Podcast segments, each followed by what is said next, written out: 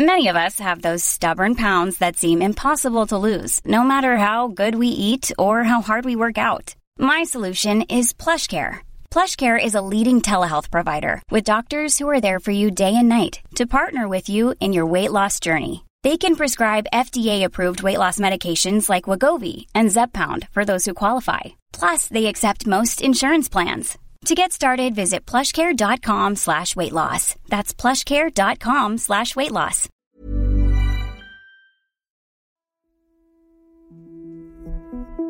I Konungarnas dal, öster om floden Nilen, ligger en gud begraven.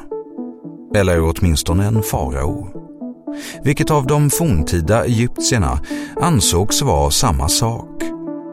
Hans mumifierade kropp vilar i en kista av solitt guld, inkapslad i en sarkofag av flera ytterligare kistor och omgiven av underbara ting, rikedomar och skatter.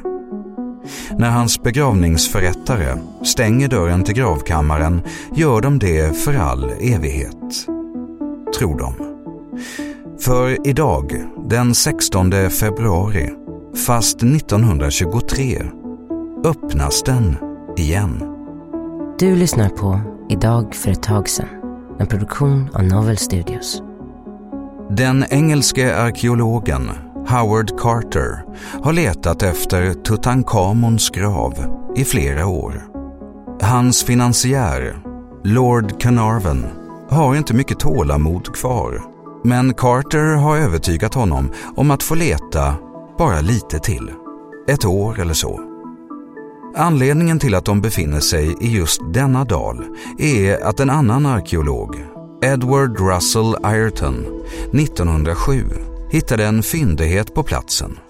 Diverse föremål som ansågs tillhöra den relativt okände faraon Tutankhamon.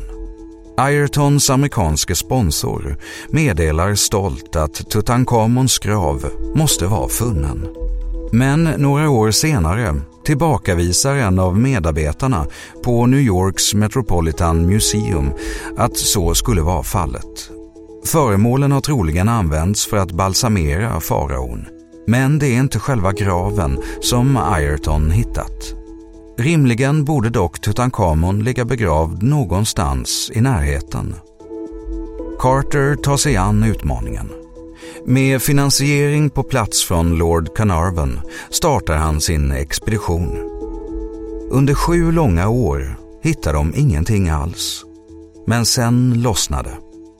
I november 1922 upptäcker de ingången till Tutankhamons gravplats. Expeditionen tillbringar månader med att sortera och katalogisera sina fynd i de yttre rummen. Carter själv har beskrivit det som ett rörigt rekvisitarum hos ett bättre operahus. Överbelamrat av fantastiska föremål i guld, krukor, masker, möbler och redskap. Bit för bit rensar de vägen till en förseglad dörr längst in.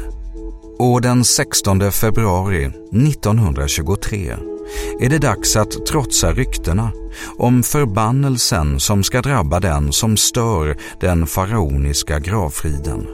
Carter får äran att öppna. Bakom dörren döljer sig något magnifikt. Det är mycket riktigt Tutankhamons gravkammare. Men inte nog med det. Carter står framför den bäst bevarade egyptiska kungagrav som någonsin hittats och som kommer att anses vara 1900-talets största arkeologiska upptäckt. Gravkammaren är bländande ståtlig med guldtäckta väggar och altare. I sig inte något ovanligt för en grav värdig en farao. Men denna gravkammare är ovanligt välbevarad. Under de mer än 3000 år som gått sedan dörren till kammaren förseglades har alltså inte gravplundrarna som härjat i området hittat hit. Idag är Tutankhamon en av de mer kända faraonerna. Men så var inte fallet innan Carters utgrävning. Tutankhamon var en mycket ung farao, bara en pojke när han tillträdde och fick dessutom inte mer än tio år på tronen innan han dog möjligen av malaria. Han hann helt enkelt inte utföra några särskilda stordåd som han skulle kunna bli ihågkommen för. Men på sätt och vis var det just den relativa anonymiteten som till slut gjorde honom odödlig, skyddad av gravplundrarnas ointresse. Som exceptionellt arkeologiskt fynd skrevs både Tutankhamons grav och Tutankhamon själv in sig i de moderna historieböckerna. Tillsammans med Howard Carter, förstås, som var modig nog att utmana den beryktade förbannelsen över faraons grav. Han ska ha dött av naturliga orsaker 1939. Men, vem vet? Tack för att du har lyssnat på Idag för ett tag sedan som publiceras måndag till söndag. Följ gärna programmet i den app där du lyssnar. Vi hörs imorgon.